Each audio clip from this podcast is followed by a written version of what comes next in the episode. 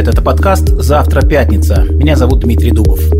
По четвергам я обсуждаю со своими гостями одну тему, которая привлекала наше внимание на протяжении всей последней недели.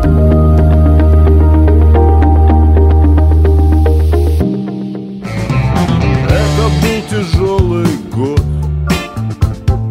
Был он тяжелее, чем тот Неожиданно нам всем Много он принес проблем Ну а как еще подводить итоги уходящего 2021 Последние годы формула Семена Слепакова работает безотказно. Каждый год был тяжелым. Мы все верим в то, что станет легче, а не становится. И так по спирали до следующего 31 декабря. Год уходящий был таким, обычным, точно нелегким. Пандемия коронавируса подбросила нам пару новых мутаций. В мае в Израиле прошла очередная небольшая война с Хамасом в Газе. Правительство сменилось. А там такая сложная коалиция, что с самого своего создания она находится под угрозой распада. В общем, весело было. Причем самое интересное, мы к этому даже как-то привыкли, что ли. Сказав спасибо сатире, попробуем все-таки подвести итоги 2021 года на чуть более серьезной ноте. Политолог Михаил Пелеверт, приветствую.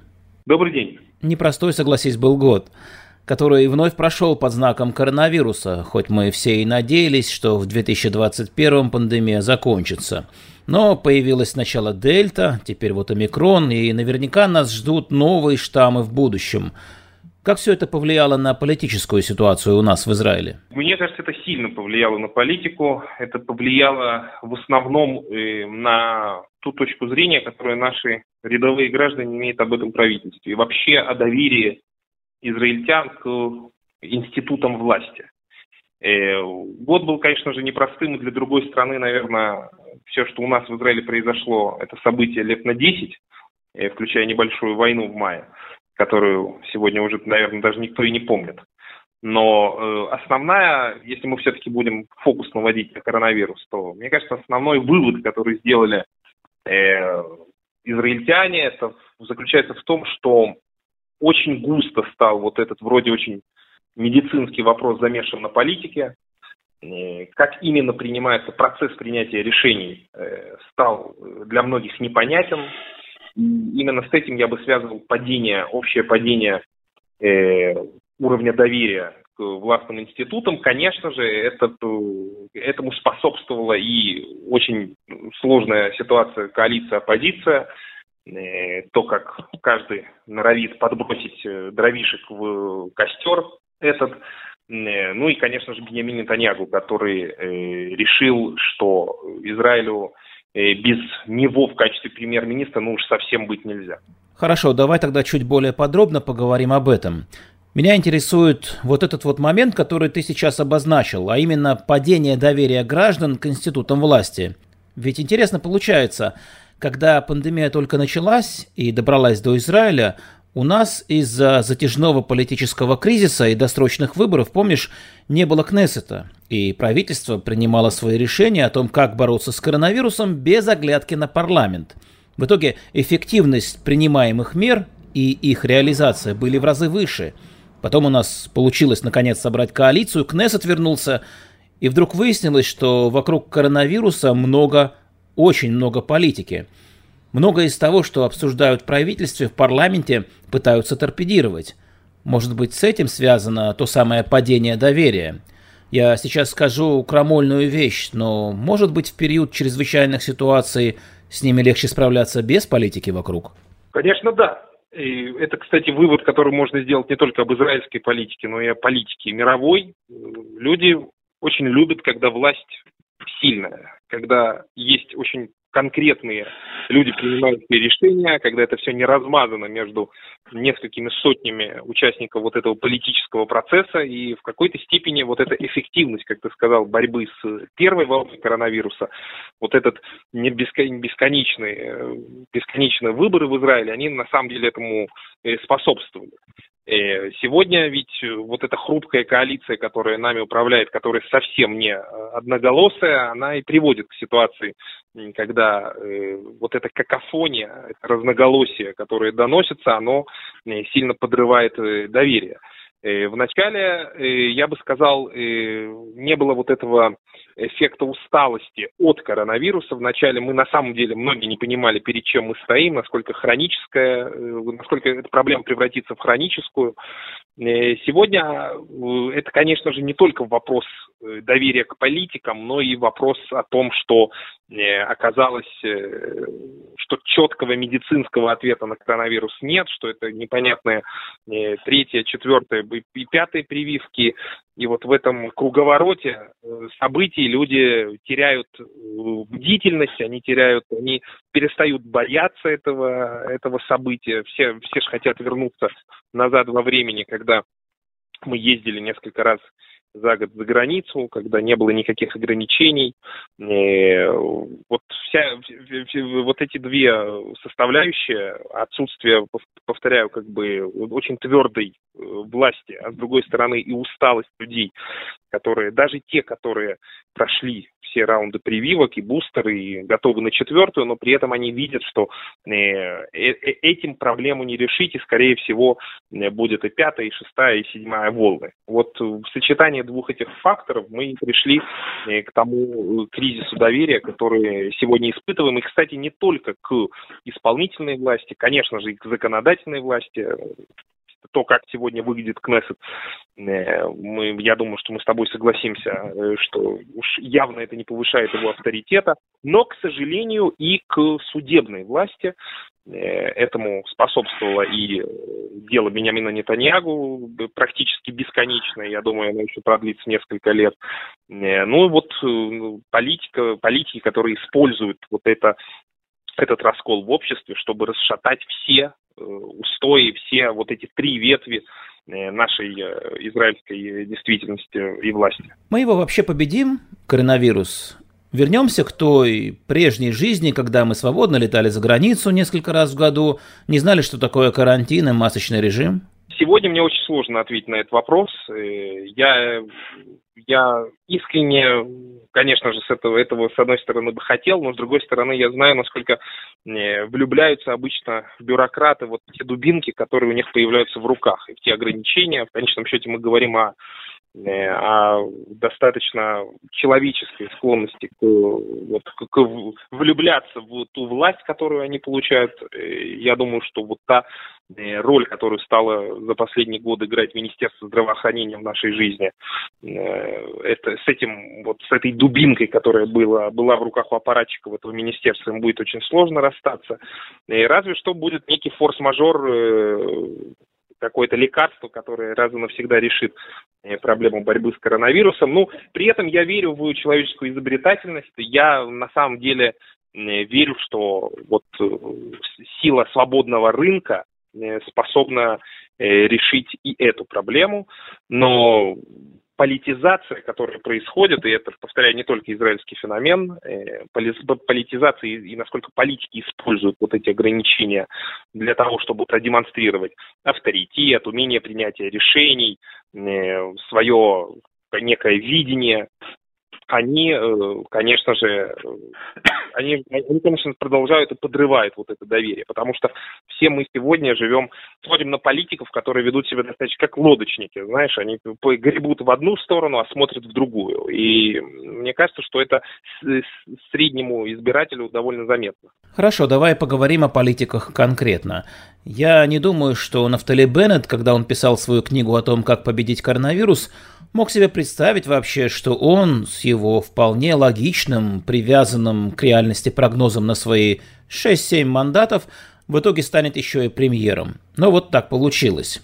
Как ты думаешь, сегодня, сидя в своем премьерском кресле, Беннет сожалеет о том, что он вообще взялся за этот труд? Ведь теоретические выкладки – это, конечно, красиво, но реальность, как всегда, немного другая. И политики, нынешняя оппозиция ему об этом напоминают. Нафтали Беннет, мне кажется, и до сих пор не всегда, просыпаясь с утра, верит, что он все-таки стал премьер-министром.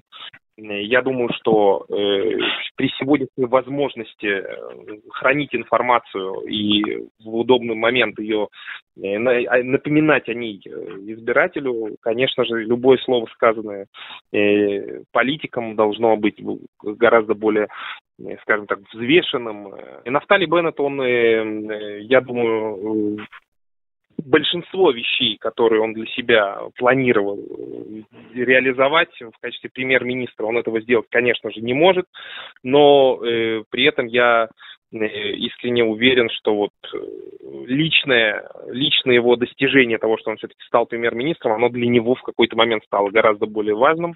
И я думаю, что это происходит не только с ним, а с любым человеком, который достигает таких политических высот. И э, себя он, конечно же, может похлопать по плечу и сказать, что он совершил на самом деле невероятно и с шестью мандатами э, добился того, чего хотел. В оппозиции говорят, что Беннет не может быть премьером, поскольку он не является лидером самой крупной партии в Израиле. Хотя, в принципе, в нашей системе победитель – это тот, кто в итоге формирует коалицию – ты считаешь премьерство Беннета нарушением нашей демократической традиции или же ее, скажем так, сиюминутным, но логичным развитием?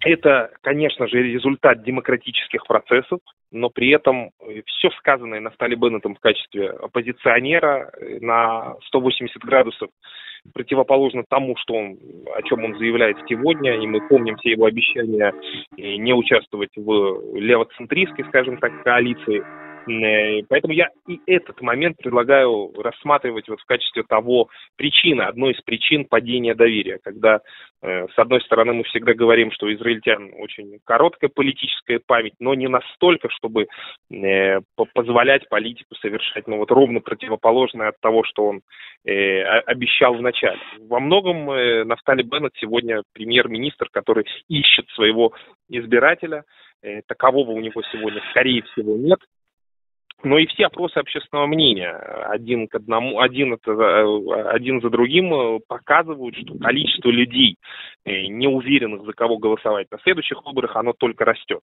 И я думаю, что эм, это, вот это, этот факт будет, будет сопровождать и на предстоящих выборах, не знаю, когда, когда они будут. Ну, я не знаю, как долго еще Беннет будет искать своего избирателя, но у него на это менее двух лет поскольку следующий этап развития нынешней коалиции – это, согласно логике, ротация. И вот здесь мы переходим к прогнозам. Ты считаешь, что ротация состоится? Яир Лапид сменит Беннета, как они и договаривались, или же мы опять пойдем на досрочные выборы? На мой взгляд, это не состоится. Э, в э, коалиционных соглашениях заложена формула, согласно которой, если это правительство падает, то Яир Лапид становится премьер-министром э, переходного периода на 90 дней. Я думаю, что с высокой вероятностью вот эти 90 дней он просидит в этом премьерском кресле, но досидеть до августа 2023 года Э, точнее, сменить Беннета в августе 23 года, мне кажется, у него не выйдет, даже если Беннет искренне э, хочет выполнить все, э, все свои соглашения с Ером Лапидом. У него в партии есть немало людей, которые, я думаю, очень отрицательно относятся к этой идее.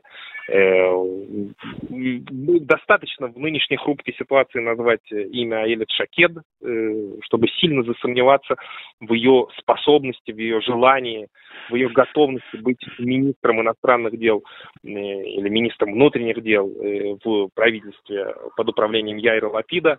Э, единственное, что может сыграть, скажем так, позитивный фактор в, этой, в развитии этой ситуации, это то, если все участвующие политики нынешней коалиции в какой-то момент решат, что, их, что это их последняя, скажем так, политическая карьера, что они не, не, не будут стремиться оставаться в политической системе, и тогда э, главным принципом станет просто досидеть до конца, до того технического конца, который позволяет нынешнее коалиционное соглашение.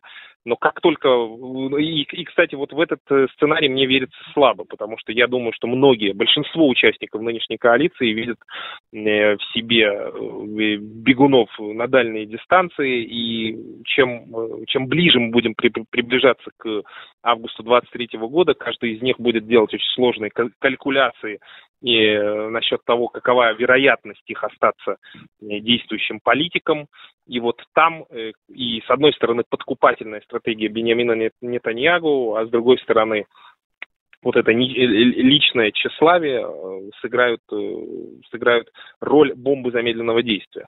Ну и кроме, кроме всего прочего, конечно же, в нашей стране нельзя исключать неких форс-мажоров, связанных с военной, некой военной эскалации э, на севере, на юге. В сумме, если мы возьмем вот все эти факторы риска, мне слабо верится, что э, ротация в августе 2023 года состоится. Как ты думаешь, следующий год будет лучше этого? Ну, я думаю, что мы должны, мы должны как минимум этого себе пожелать. Э, но все, что связано с э, эпидемиологической ситуацией сегодня, это очень сложно сказать, как будет развиваться коронавирус. Но я думаю, что во многих, во многих странах, и в том числе и в Израиле, формула э, того, что нам как-то придется жить и сосуществовать с этой ситуацией, она становится все более и более приемлемой. И поэтому, если бы мы, конечно, нейтрализовали политические шумы, то, наверное, нам всем сегодня было бы чуть спокойнее и жили бы мы, быть может, чуть э, более обычной жизнью. Э, я, я сложно мне сегодня вот прогнозировать, но в преддверии вот Нового года хочется в это, конечно, очень сильно верить. Ну, тогда давай действительно и пожелаем всем нам жить обычной жизнью. С наступающим, Миша. Спасибо. Спасибо, Дима. С Новым годом, с наступающим. Это был тяжелый год. Да, капец, этот реально тяжелый. Был он тяжелее, чем тот. Намного тяжелее, намного. Это был подкаст «Завтра пятница». Слушайте нас на всех дигитальных платформах, а также в приложении девятого канала. С наступающим вас Новым годом! Фух, слава Богу! Будет все наоборот. Ура! Наливай! Он нам счастье принесет. Стопудово.